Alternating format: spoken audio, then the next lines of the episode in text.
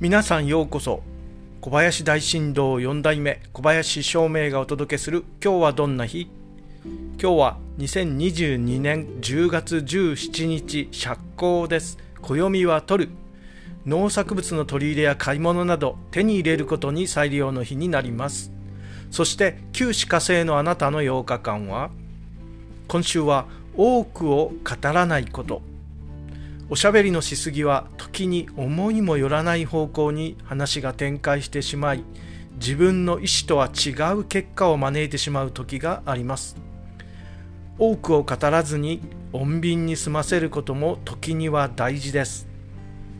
きっといいことがありますよ。それでは今日も良い日で。小林照明でした。